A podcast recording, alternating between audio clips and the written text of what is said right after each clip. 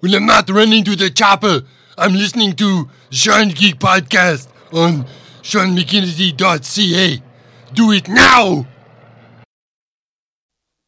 Hey, gang. Uh, doing a uh, sort of a pre roll thing here, which I, I don't usually do, but I really wanted to make sure I introduced this episode because we um, we went right into it. we didn't really introduce the show properly. We didn't really introduce the guest properly. We just started chatting. We we appeared in um, we appeared in his recording space, which is his library, and then I as soon as I saw what was in his background, I just started nerding out over what he had, uh, which you'll see in the or here in the uh, beginning part of the episode, and I just I just we just started talking. It was like we've been friends for 25 years, which you'll find out through this episode that we may not have been friends for 25 years, but we've always been aware of each other and we've always kind of been in the same circles. And there's a lot of overlap, which uh, we actually take the first part of the episode to discuss how do we actually know each other or how are we aware of each other and why are we doing this conversation today? Like, what was the point of it? So, um, Gregory is an incredibly talented artist, uh, writer, um, production designer. Um, he's just a good dude. Uh, overall, uh, he's a man who loves his wife, loves his kids, but he also loves the craft that he practices. Um, you can find Mr. GMB Chomichuk, hopefully I'm pronouncing that correctly, uh, online, uh, just the initials GMB Chomichuk. And um, and you'll find him. His work is on Amazon. His work is in bookstores particularly good bookstores like McNally Robinson. You'll find his work there. And he's also uh, well connected with other uh, artists and writers in the scene, not just in Winnipeg, but in Canada and the US. Um, under his belt, he's also done some work for Baby Metal, Heavy Metal magazine, I think, I believe. Um, and he's worked with um, some veterans, industry veterans, and he's always working on stuff. And uh, if you really want to get to know Greg, uh, if you really want to perk his ear up, just mention Rom the Space Knight as we allude to at the end of the episode. Thanks for listening. Um, peace out. We'll see you after the intro song.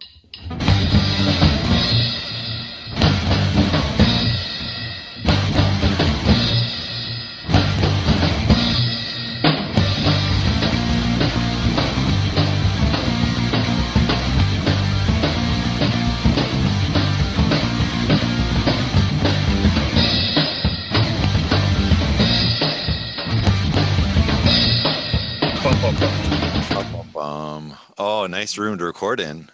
Yeah, library time. Ah, love it. it. Looks like you got some old stuff in there too. Oh yeah, so much, so much. Oh, look at that chair. Is that your reading chair? Yeah, is the little reading chair over here. Oh, love it.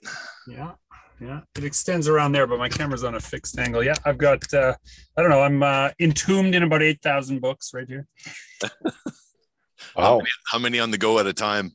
Uh oh, a few dozen usually. Yeah. A dozen, yeah. Well, that's the beauty of nonfiction stuff, right? Is you can just sip it. Yep. Oh yeah. Yeah, I just uh oh oh I see an omnibus down there. The oh, lots, yeah. Oh, yeah. Like as long as your background scanning, then we got all kinds of stuff in there. Oh the oh the Ultimates omnibus, yeah, nice. Yeah, I got both of those. Yeah. Unfortunately, uh, Warren Ellis turned out to be a horrible person. Well, I didn't catch that at all. Yeah, not the. Uh, I was going to talk about Bryan Hitch, and then I was going to bring up the Authority, which is, uh, uh, I guess, Mark Millar still so far passes the sniff test, but uh, Warren Ellis not so much. Wow, I didn't. Uh, oh fuck! Damn it. Yeah, I like I like Warren Ellis as a writer. I know his work. You know, it's one of those. It's like a Polanski thing. You know, like the work is undeniably good, the man is undeniably bad. Damn it. Right. Oh, isn't there any good people left in the world? I don't know. Maybe we're talking to them right now. Maybe oh. it's just us. Maybe we're all that's left. I hope. But isn't that what a bad person would say? God damn it. God damn it. We're all bad people. We just fucked up. Uh, Yeah, so well, thanks for having me. How do you do this? You're uh, uh, we gonna do an intro, or are we on? Did I just join Uh, the meeting already in progress? I'm gonna do. uh, Yeah, yeah. We're just uh, today. I feel like we're starting it like we already started it. So, so I'm gonna in- I'm gonna intro this this thing here. So this is the uh, Sean Geek and Fast Fret podcast with me, Sean Geek, and that guy over there. Fast Fret. That's uh, my brother. Uh, we're both musicians. We're both nerds. We're both just talking about nothing every episode, pretty much. We just natter and natter and natter. So, I mean, the real question I have is, uh, while I'm in your, you know, like when I travel, remember those days when you could travel? When you travel to other countries that have other uh, cultures involved, you try to observe the cultural norms of those places, you know, when Yes. in Rome, as the expression goes. Yes. So I should refer to you by your full podcast names here, like Sean Geek and Fast Fret, like No, uh, you know, no space. Like if I want to refer to you, oh, if you It's do, like yeah. it's like being a lord. Like I have to say, say you you know like the proper title before speaking. no, no, there's no pomp and circumstance here. Are you Not sure? Because whatsoever. there is a you know when we're talking about pomp and circumstance, you have a full sized Captain America shield Hell yeah. drum set.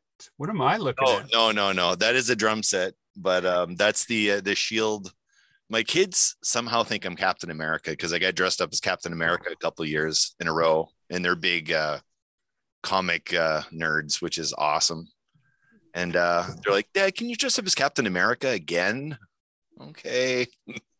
That's so funny. You got a no Captain Canuck outfit though in there, or a Oh. Vindicator at the very least. Like if you can't, you could see me and raise me a Vindicator. Oh, I would kill for a Vindicator outfit.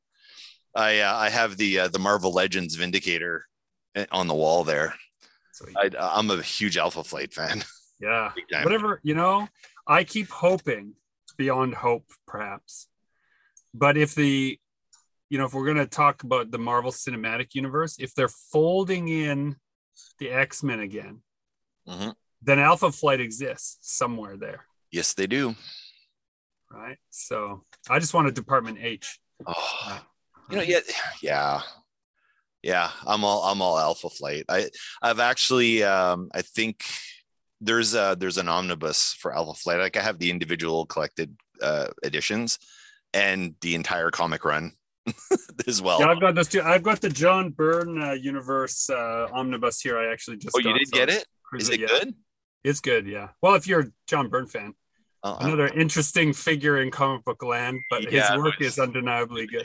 he's on the edge of uh his uh holy shit moment of getting canceled probably i'm assuming You know what? I wonder. I think he was a good boy, more or less. I think he's just old and angry, Mhm, mm. right? Which is like a whole different category of Yeah. like upstart, he's just a general asshole right? Yeah, and I don't even know if that's true. Well, yeah, I don't know. I shouldn't speak ill. I don't No. know him directly. Mr. Byrne, if you're listening, I'd love to talk it over with you. yeah we have an opening next week if you want to come on. I on have all my uh, next men's right here. Oh, you get the next to too. Yeah. Those are good that was a later discovery for this discovery for me and i'm like this this is good I, I don't know i really liked it actually the reason i started drawing comic books was because of john byrne that was like uh the first comic i got was uh john byrne doing marvel team up and it was a spider-man captain britain uh two-parter Oh, That- that's when Captain Britain still had the blue and the like gold lion on his chest. Yep. Yeah. Oh, yeah. Yep. Oh yeah. My uh my Captain Britain omnibus is ordered and en route for uh March.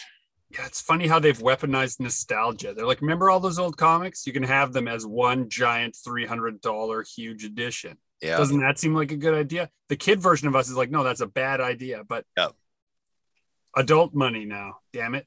I fall for it. Yeah. I fall for it too. I've got my whatever. There's a bunch here. This is only some of my collection. if you want to expand your uh your Toppi T O P P I Toppi, Yeah. buy a Toppi collection, and a whole new world of comics will open for you. I promise. Toby. Toby. Yeah, Toppi, What's Toby? Toppi. Here, well, as long as we're as long as we're being nerds. Todd, you're in deep here now. Yeah, we're. All right. This camera, because I also teach comics through this camera, turns around so I can show you the Toppi collection. Look at this. pen and ink renderings. Cool. Just the some of the most effortless world building and storytelling you will ever find.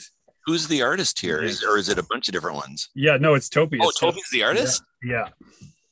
Who, who is this guy? Like, how do I not know who this is? So uh, you know who Barry Windsor Smith is, obviously. Oh yeah. Oh yeah. right and uh, you should track down his monsters collection it's that that new book uh, i shouldn't say collection because it's like a just a finished like 400 page volume of pure barry windsor smith gold Oh. uh, but when you look at uh, like the works of say um, barry windsor smith or you look at Sienkiewicz, maybe. yeah, Bill Sienkiewicz for sure. Right. They're all referencing Toppi. The magic that you see in it is them trying to capture the magic of this incredible illustrator who I'm only in the just last uh, like two years discovered. And I'm just feel so, uh, it's like uncovering a religious text Yes. right? Oh, where yeah, you yeah. like where it's like, oh, the there there's what they've been worshiping at all this time, and you can see, you know, what's going on in there. Um, nobody even comes close. What's amazing is, you know, uh, Bill, as great as he is, in his own words, he wrote one of the intros of one of these books, and he's like, you know, I've been chasing Toppi my whole life. I've never even gotten close, but it did give me a career, you know. So Oh man. Okay, I'm checking that out. yeah, for sure. I went uh, really far down the Alan Davis um, uh, rabbit hole a long time ago. pretty good place to be. Yeah, pretty good. Place to be. I've got some stuff I shouldn't have my hands on, unreleased stuff and and whatever. Like he's he's like he's you broke into his house. What are you saying? Uh, no, but maybe. no, no. I just I found some stuff online that I was able to order through some like UK bookstores and stuff that I just this it was never printed here and that kind of stuff. Some DB and Quinch. and Oh yeah, I love stuff, DB. yeah. Yeah, the Quinch stuff, all that, uh, all that stuff from the Warhammer runs. Yeah, that's, Mhm. awesome. Yeah, Marvel UK is probably my favorite thing of all time. Yeah. Yeah, for sure. Well, and that actually connects back to our original Warren Ellis discussion where I uh, miss where Bryan Hitch, because Bryan Hitch sort of was a Alan Davis devotee. Oh yeah, for sure. he he was. started and then became his whole other thing, right? But it's like well, that's what we're missing in comics these days is that apprentice model where people are sort of at the elbow of a person who has done it as a career and are learning all the tricks uh, from someone who's, you know, failed more than them. We kind of all have to make it up ourselves these days, and it kind of sucks. That is true, isn't it? Yeah. Like like Mark Bagley was like, you know, he was he was joined at the hip with with um oh my god. I'm forgetting names. it's Uh, allowed it's allowed yeah. it goes deep it goes deep um but yeah i mean that's one of the things that we're doing at our studio is trying to kind of uh, unofficially bring back that mentorship that apprenticeship kind of vibe. We do a lot of um you know we work with red river and we get students in and we whenever we can we try to uh, let everyone see that if a couple of yahoos like justin and i can do it at the studio probably anybody can. Yep. right. So you you've set this is the bar. yeah the bar is not that high. Here it is. Um and what's amazing about it is that you start to realize when you're teaching um younger much more talented and hardworking people than you you know like they come in the only thing separating you and them is you've made more mistakes and didn't let them crush you.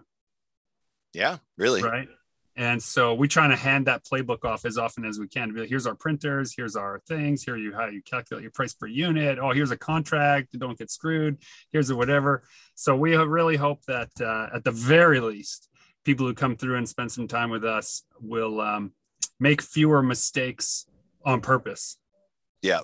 than we did That's good. That's that's uh that's why I like you. Because you do stuff like that. You actually go go to the people. I I I picked a couple of lessons off you, not art lessons, but life lessons, which you know, which I still apply. no stop no, no, true, like work work ethic and, and stuff like that. Like um it, there, there's some people that say, well, you can't well, I can't create, I'm not, I'm not, I'm not in the mood, or and I'm like, no, no, you you can make the mood. Like I can sit down. Like I get up at six in the morning. My regimen in the morning is I work out. And then right after the workout, I go straight to creating. That's that's what I do, whether it's the podcast or or my own writing or or or whatever. And that's but once the the clock turns a certain time, then I just go. I just go. Yeah, just start. Movement gives shape to form, as they say. That's well, true. that was Da Vinci. I stole that straight from him. So it sounds wise because someone much wiser than me said it. But I find it true. Once you start, right, the shape you take is determined by the velocity that you start to pick up. It's true. Absolutely. Like um like uh, I we go back to this in the show a lot of times like uh Todd and I had the our band Dome which was which was one of those things where we just gained momentum by just doing the thing that we were doing which was the goal was okay let's start a band we're going to play a particular type of music we are going to do what other bands in the city don't do. We're going to release a full length cd because people don't do full length anymore. They do eps or and you know what? We're going to record it all ourselves. Okay yeah we're going to do that. We're going to have no outside writers no outside anyone. We did everything just the four of us and did it. And we did it. We did everything that we did in that band was within a three year period because we put the work in. Yeah. and it wasn't well we're not creative. No we just did it. Yeah. So much of it is ditch digging, you know? Hmm? So much of it is ditch digging. You just got to, you know, dig the hole and keep going. And eventually it carries water. it does true enough so i don't know do we want to go so we've known each other kind of in the same circles Yeah. Tangentially for a long time. for a really long time Yeah. do you know what was my introduction to Mr. Chomichuk? Do, do I know? No, it is like a test. Um, um, I do know that a like manga comic that you had self-produced Okay. with another artist was the first time I brought something. I, I don't know what show it was at or where we were, but I like had brought stuff home from the show. I put some stuff out. My wife read it, and uh, she was like, "Hey, this is pretty well written. Is this a local guy?" And I can remember like my wife almost never comments on my work. Same with mine. Same with mine. so the fact that it like kind of rose up out of the ether and you know it caught her attention and she read through it and you know it's not really her wheelhouse at all it's one of the reasons i love about her is that we are you know we have some areas where uh our interests overlap but we have very different worlds that we uh, live in and so it keeps things fresh but uh you know and then i can remember being like oh well then you know here's a name to remember so Wow, I didn't know that. So Yeah. so actually my connection then. So you don't even so this is interesting. So I just learned something new today. So the connection was you worked on something I think it was called The Dark. the dark that's right You remember that? yeah, yeah. oh Remember yeah on that. So um I'll never forget it. It was a wild experience, and it's Holy uh, shit, I've made yeah. some lifelong friends there, and uh, Sure. probably a few lifelong enemies too. there so I uh, Ward Masner, who was in The Dark, one of Oh, the yeah, Ward, yeah, Ward's a, a, great buddy of mine. We actually did a film together. Uh, he was producer and uh, actor and kind of director, I guess, a little bit of a director on a film that I worked that I was on, and we met there, and I fell in love with him, right there. Like this is a a beautiful man, just a beautiful man, and I I don't mean like he just he, yeah, yeah. he kept Gravitas. together. We all were like, Ward's the man. Ward is like, there's no one better than Ward. So um, when he got involved in the dark, which was after our production, I believe, I'm like, okay, I don't care what it is. Ward's in it. Good enough for me. And then I heard that you were doing kind of art direction on it. And I'm like, who's this guy? So then I was like, hmm, kind of paying attention. So that was my introduction. And in fact, you probably don't have this, but I do have the first two episodes on this computer right here. Wow, yeah, I definitely don't have it. That's amazing. You're gonna have to send those to me. Later. Oh yeah. Oh yeah. Um, yeah, that was one of those things where well, do you want to uh, explain it to Todd? Because this the dark was no one had ever done anything like this before at the time. And, and really at the time it was incredibly mind blowing. so ahead of its time. So Steven Erikson and um, oh, I'm forgetting some of the names now that were all involved in it. Uh, David Keck, uh, they had written. So the the b- bottom line goes like this: before phones had screens, Yes. and now we take for granted that you can watch and stream shows on your digital devices.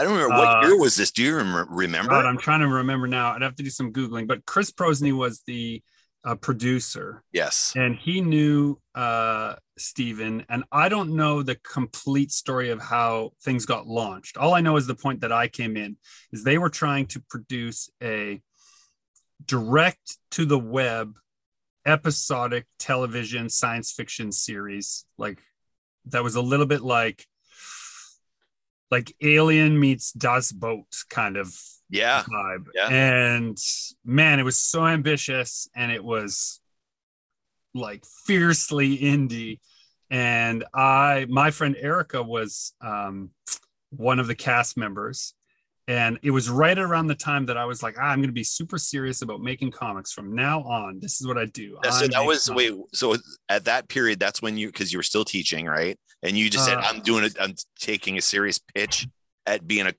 comic dude." No, I wasn't even teaching yet. I was uh how did that all work? I can remember leaving set. So I was in teachers college then. So I was working um I would go to school during the day. I would take my cur- my practicum courses and then we would be on set all night. So we would usually shoot till like 4 a.m. And then I would get up at like seven and then go to school and do school all day and then get back onto set. And then we Oh would god, yeah, night know, and- yep. just round and round and round we went. Um, and kind of how the gig turned out is uh, Erica said, you know, I'm working on this crazy thing. Steven is, you know, he's the real deal. Like anyone who looks up Steven Erikson will see a long list of bona fides as a writer. Uh, he was writing one of the Malazan books of the Fallen at Baratalia at that time. Yeah, sure. And I didn't know that. I didn't know who he was. I just knew that when I went to write, there was this other guy writing there all day also. wait, wait, wait. You you were writing at Baratalia too? So I would go there and write. He would go there and write. And she I one day said, that yet. right, you guys shouldn't, you should meet. This is many years ago now. You guys should meet. And Stephen was really gracious because, you know, clearly he's on a deadline. He has a serious book. He is at that point already a very, um, Yeah, he would have been prolific, I think, at that time, right? yeah, he's already a force to be reckoned with in the uh, fantasy world. Uh, and he was so patient with what were essentially asinine questions from a complete novice um, that I just, he ingratiated himself to me just in that he listened to my questions and he gave the most cogent answers and the most honest answers that I had heard yet from anyone who was in the writing profession. Right. Um, so, uh, make a long story medium anyway. Uh, I sent a bunch of my a bunch of pages. I got a hold of the series Bible. They had written this really extensive, really cool series Bible, which I still have a copy of somewhere. Um, and it's it's man, I wish they would. This is a thing they should pitch now. I honestly think, yeah.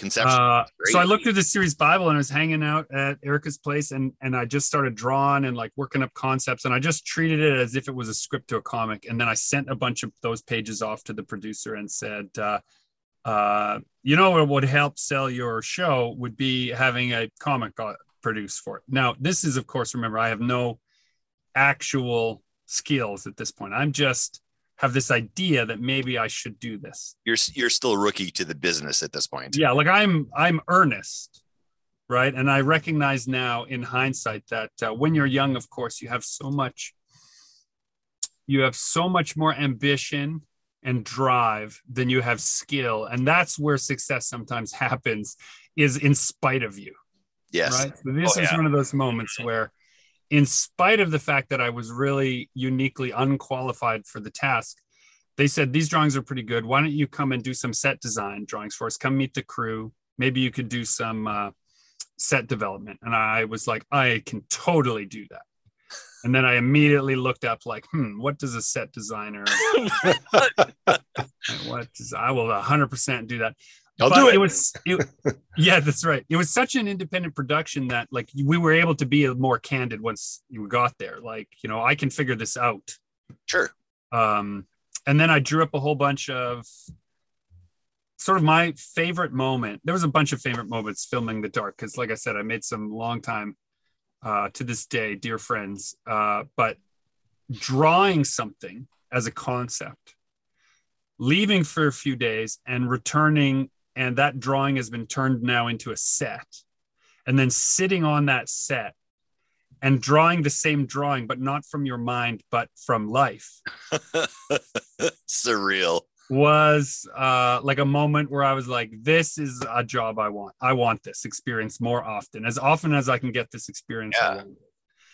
Um, and so for all its, you know, trials and tribulations, and there were many, and I won't belabor them. Uh, it was a, just a wild experience of creative people just doing their goddamn best to make a thing happen when no one understood what we were trying. And no investor that you talked to when you said like it'll be essentially a streaming show. They're like fuck off and get out of here. Mhm. whereas like right it's all we do now. Tw- yeah, like 15, 20 years later, it's right. it, it's like, oh yeah, for cur- yeah, of course. yeah they were You know? way ahead of their time. And um i inadvertently found myself in a role of being like a translator for different groups frustrations. There were kind of like camps that developed in the development of that show and i ended up being the common point. Like i would sit in producer meetings i would sit in editing meetings i would sit in um, special effects meetings i would sit in uh, the writing st- and so i kind of became the like unfortunate voice of reason where I knew what everyone was capable of doing because I was part of each of those teams. And I'd be like, okay, no, we can't do that. You just like, you don't have the budget, and we don't have the time, or we don't have the talent. And then having to mitigate everybody's expectations of what it, you know, if only people would understand, it could have been something, but we could only deal with reality, which is what we were playing with. So it was also a really important experience for me in the role of um, being a product, kind of like a I don't know what we call it, like a production manager, Sure. Yeah, but yeah. also in my own life, being able to be in the room and and de-escalate angry contract negotiations. I cut my teeth on it in a real, real serious way because people were offered points at the back end of all of these projects oh, so it went that far.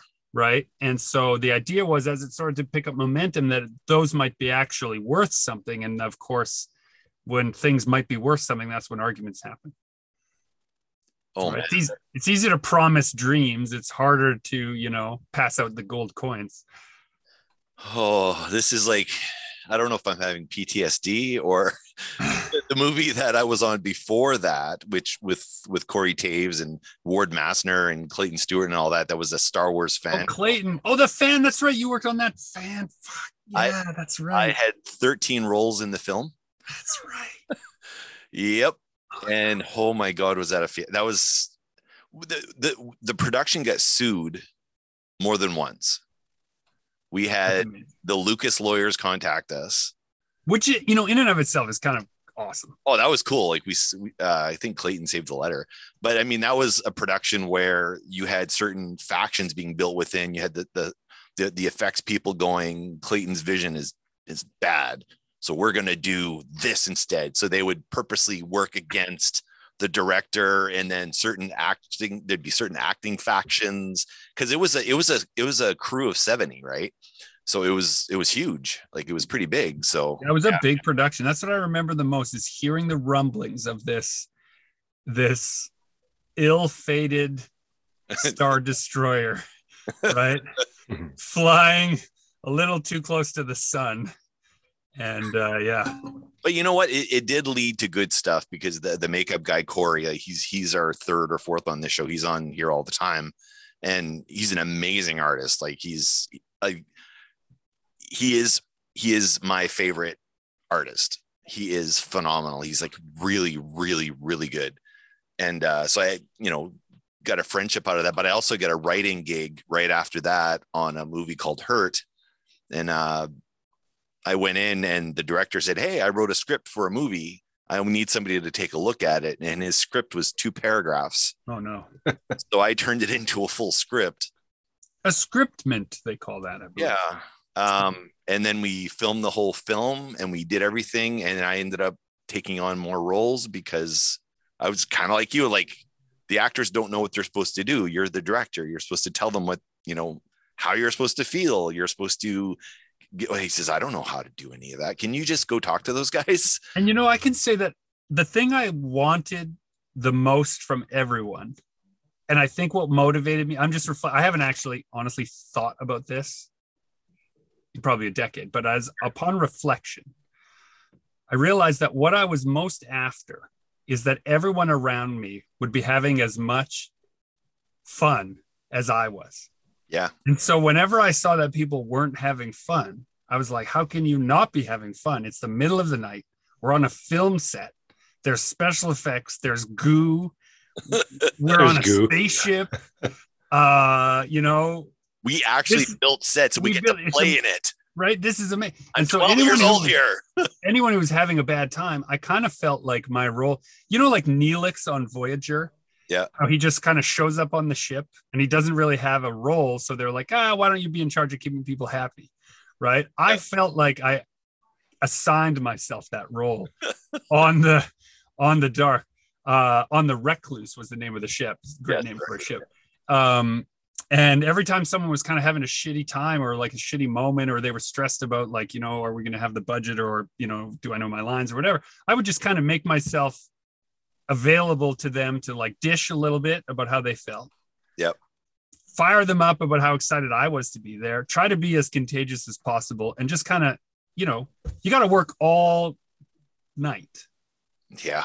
so you can either work all night in a bad mood, Yep. which makes it hell on earth, or you can work all night in a good mood. So then at least, you know, yes, you're tired and yes, you wish you had slept, but at least you're in a good mood when you walked out when the sun was coming up. So that's and as a result, I ended up working as a uh, art director developing another feature film that the production company, uh, not the uh, uh, not uh, Prosny and Erickson, but Absurd Machine Films, who was the production company that was helping them get that off the Oh, yeah, ground. that's right. Yeah. Okay. Yeah. So we did a pitch for a really awesome horror movie that never got made, but I got to do tons of storyboards and tons of stuff in development for a thing called Mutaire.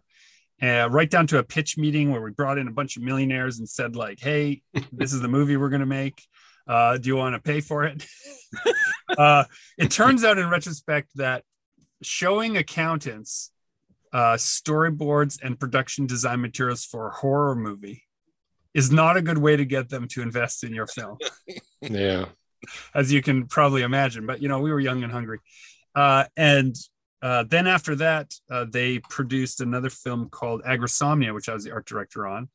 And then the cinematographer from that film went on to uh, create another company called Electric Monk Media, and they've produced two short films that I wrote. So it's uh, it's been a long running relationship that came out of a whole bunch of us just wanting in earnest to just work on science fiction in a serious way.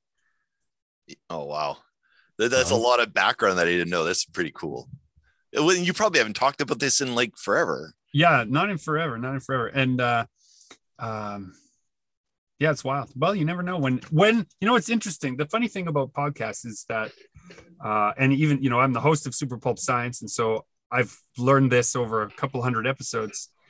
If you don't have an agenda, the conversation actually goes usually in a more interesting place than when you have talking points, Absolutely, right? That's how we roll. that's how we roll. Yeah. Todd doesn't like the homework, right? So Oh yeah, I hate homework. yeah homework yeah we We don't just- like homework so much too i had to do so much homework when i did the baby metal uh graphic novel press junkety stuff. Oh, uh, and i found myself just constantly repeating the same five things. And i was like will anyone anyone please ask me a question that i haven't answered already? Like because you just become a robot at a certain Sure. point. Sure. and then you feel like you're a liar because you're pretending to be interested in their question. But you already as soon as they're saying it you know what they're going to ask and you know what your answer is. And you know everyone who's ever been involved in any kind of media training knows that that's actually the right way to do it. But still it's tedious Oh So, yeah. I prefer this. Yeah, I didn't we know we were going to talk about the dark, but I'm glad we did. yeah, we we do whatever we want here. We're like, you know what? I, I don't care. We'll, let, let's just have a conversation. The whole the whole premise of this show was back home where we're from, which is New Brunswick. You know, you'd have these gatherings in a kitchen and just talk. And then eventually people would pull out instruments or just start playing. Were you playing a particular song? No, you just start playing and then other people join in and you go. And the conversations were exactly the same as that. It's just let's just start off and see where we go because I think society as a whole has forgotten the art of conversation. Yeah, I think so. I think so. Nuance has been lost a little bit, but I mean, clearly not. We're we're here. We are Yeah. having a conversation about how conversation has been lost. So that can't be true. I think we're just not as comfortable with the safety of strangers as maybe we once were. Sure, sure. But I mean, I like this podcast format. Like Todd and I started doing video p- podcast, like, like because I couldn't go to his house. So like, okay, well, how are we going to do this? So we, Now you can see his face. but now I can see his face, you know, and we were able to still keep a Mm-hmm. connection. you know, I love this guy. Think, you know, I'm close to this guy, like, and I get to see him every week. I feel a little bit like the third wheel that's monopolized the conversation, though, because uh, let us hear from the third here. Well, Join us. Join us. I'm listening. I'm I'm good. I'm uh when there's three of us, we like to to get the the guest. I mean, the guest is the person we want to talk to. So we want to we want to hear about you. I've invited you here into my library space. Oh, okay. Maybe I want to hear about you. Tell me a story. No. Tell your story. so, so Todd, so Todd, Todd's a geek too. He's he's more uh, video games. Uh, he's got a thing about hockey. Uh, well, you know, everyone has, you know, everyone I d- has a I never had. I never had hockey before uh, I met my girlfriend. Although when the Jets came back, Oh, love did it. that's uh, when the Jets came back. I watched it for about a year and a half, and then kind of lost interest with it. And then um, my girlfriend, uh, actually, when I first met her, um, we had to kind of reschedule because the game was going to be on. so we just ended up. I just ended up coming over and watching the game with her. So You know, in a way, I never realized, uh, I never considered hockey to be a good, like, silver bullet in the early forms of relationship because I find it like incredibly boring. But if you were sitting for hours, kind of bored, you'd probably spend more time and attention on the person you were there with anyway. So this might, you know, Mhm. this was the right choice. yeah, well, I mean, I wasn't really watching hockey at the time. So you probably weren't watching hockey that night either. You're probably watching her. pretty much. Man, Pretty pretty much. Who's this lady? Who's this lady? but uh, but yeah after a while it grows on you and uh and that's that's our thing. We watch that's what we do. We watch the hockey game together. And but the weird thing is is when we you know if, if they score if something happens someone gets hurt it's kind of funny because if you were the third person watching us you would swear sometimes with the same person because we'll react exactly the same and say the exact same thing at the exact same time and then we look at each other and it happens mul- multiple times a day. Your mirror neurons are linked up and you're just right there together. Yeah. Well, you think the universe is, you know? If you um, say you're going from point A to point B and you stop somewhere in between, you figure, okay, well, you've broken the link. Okay. So whatever was going to happen at that time, okay, is now not going to happen. But the thing is, with both of us, you would think there's there's a there's a connection that kind of supersedes that. It it's it's uh it's like it doesn't matter what happens in what order or what happens you know here or there when we're together it just kind of clicks. So it doesn't it doesn't matter what the outside uh kind of happens. It's almost like when when they say there's uh it, it's fate or there's um your, your i don't know what they call it your your life's kind of planned out for you but it doesn't matter what happens there's more to it than that. There, there's something else that's that's creating the connection What is this uh, It's like a magical different woman's dimension. name who defies causality? What is her name? We should Donda. name her donda Donda. Yeah. She. This sounds like a love story. Like Oh, it is. there are there Well- poems that you've written? Are there songs? I see a guitar on the wall. Like Well, if you look at my webpage, uh, uh, my Facebook page, I, I wrote her. Uh, she was her birthday yesterday. Yeah. Marvelous. You wrote some So- pretty nice. That and uh, I I, made it. her, I made her a card and uh, bought her some flowers and yeah. I feel so similar. My wife and I have been together for 22 years, and every day I am just consider myself a lucky man to wake up next to her. Mhm. So I'm right there with you. Yeah. That's good. So That's we're really all good. we're all uh, love Love struck idiots. Yeah. Right? Yeah. I, Sean, Sean's all over that stuff. He Oh. sees people that are happy together. He just he just oozes. Uh, I just, you know what? I see two people like holding hands or sharing a glance. Like, you know, it's like a real love glance versus like a, lust glance. Cause, you know, when people initially date, it's, you know, it's like lust, right? But then you see those people, it's, it's, it's that other level, that net, that, that next planar level of, of, of attachment to someone else. And whenever I see that, I just go, oh, Aw, I'm very similar. Yeah, I'm the same. I, I love seeing it. It's like watching a notebook, but in real life. Like in Yeah. real life. Like in re- well, I I hope not quite like all of the notebook. Well, no, not not all of them. Oh no. But, um, like like when I proposed to my wife, like just to show how how close we are, like I used I used the um the tenth book or the tenth trade paperback printing of uh, The Walking Dead. So, and the tenth one was delayed. I don't know if you recall or not, but the tenth one was delayed, and we were both reading it. And that was sort of, I was bringing her into comic books when we met. She's like, "What's this stuff? Like this stuff is so cool." And she was introducing me to other things that I wasn't familiar with. So we were kind of like discovering all these things. So that was the one we read together, and it was always a fight as who was going to read it first. And the tenth got delayed. The tenth trade got delayed, and but it wasn't really delayed. I had bought it already from Comic Yeah. Factory 4. I had bought it already and told and lied to her and told her it was thickens. delayed. oh, the foundations of all good love stories. A lie. Lie. It So I. I was waiting for a ring to come in Ah. and I didn't have it right away. So I was like, I was, I kept delaying and I was, I was talking, I was talking to our dad and I was like, okay, dad, how am I, how am I going to do this? Like, I was like uh, kind of plotting with him a little bit, like, how do I do this? And, you know, getting some advice and that sort of stuff. And I'm like, so when I finally get, I, I, I said, Sylvie, look at this. And it was like, I held it up, Walking Dead, number 10. She's like, oh shit, oh shit. So I give it to her. She opens it, the ring falls out. She looks at the book, she looks at the ring, she looks at the book, she's trying to figure out which one she's more excited for.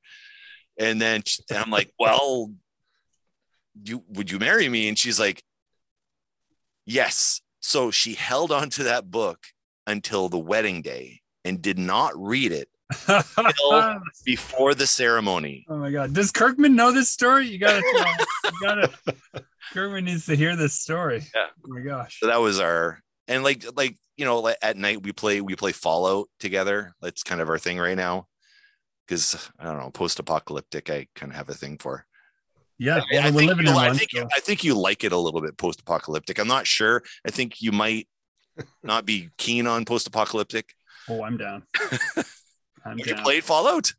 Uh, I played some Fallout, yeah, but I also, uh, you know, I'm writing. Uh, my new novel is 100% post-apocalypse. My uh, last novel was That was a uh, segue, by the way. That's how yeah, you do it in the yeah, that professional was I well got you. done. Uh, yeah, the automatic age, which is a story of a father and son navigating in a, you know, what should be the perfect world. It's called the automatic age because it's set in like that 50s future. Like in the 1950s, they promised us a certain kind of future Yes. right? Where everything would be done for us, the whole world would be automatic. And so I wrote a novel set in that world where um, one day, with no explanation to the main characters, a group of um, you know androids, these autovolts come and they just kill everyone one at a time. They just go door to door and they just murder everyone. And the only people who survive sort of this purge are the people who also have some sort of uh, prosthetic device so that they're sort of it's like passover they're missed Yeah. as being fully human and so they're able to sort of survive that first wave and so now they live in a world that is empty a desert a paradise where no people can touch anything or turn anything on or the robots will know they're there and come get them And so um, instead of like The Walking Dead, where the world is all like ruined, Yeah. this is a world where everything is perfect and constantly being repaired and cleaned up after, and everything's automatic. And and they, if they steal from a vending machine though, or they order, you know, food in an automatic restaurant, well, sure enough, uh, one of these autovols will come walking through the door to chop them apart with a hatchet. So it's a uh, it was a really fun story to write, pretty fast paced, and the new one is uh, coming out in uh, March. Actually, come to think of it, March fifth, I think, is the new one out. So, like, what was the motivation to switch from picture to words, like all Uh, words? Because I mean, it's not all words. I think there's there's illustrations in there as well. But like, Yeah, there's What- about what was the- thirty percent of it is illustrated. so what was Uh, the, what was the shift there? What was what was going on inside your head? Uh, you know what? I always work on a couple of different kinds of projects at the same time. So I always have a prose project on the go. I always have a so for the dear listeners who don't, you know, know who the hell I am. My name is uh Greg. Oh, yeah, we didn't even introduce you. Yet. and uh, I write and illustrate graphic novels, uh, mostly, uh, and I make stories with words and pictures. And sometimes it's mostly words, and sometimes it's mostly pictures, and sometimes it's moving pictures these days, which is kind of fun. Um, but what had happened was I had uh, Automatic Age finished, sort of in the can. I was shopping it around a little bit, and then um, this is amazing. Come to think of it, Mel, who uh, runs Great Plains, was in the dark.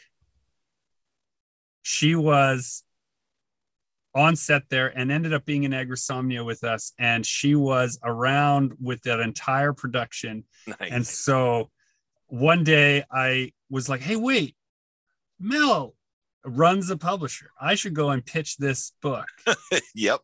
Right there. And it still had to go through their editorial and all the rest, but uh, she was sort of, they've been looking to try um, at Great Plains, they have this Yellow Dog imprint. They've been trying some uh, more genre stuff and a little more experimental stuff. And, and I worked out a deal with them where this is just before the event, as we'll call it, the pandemic occurred. Yes. Uh, I had planned 30 different events to promote the book all over Canada and the US. I had, it was going to probably be the book I pushed the most ever. And now it has become the book I've pushed the least ever.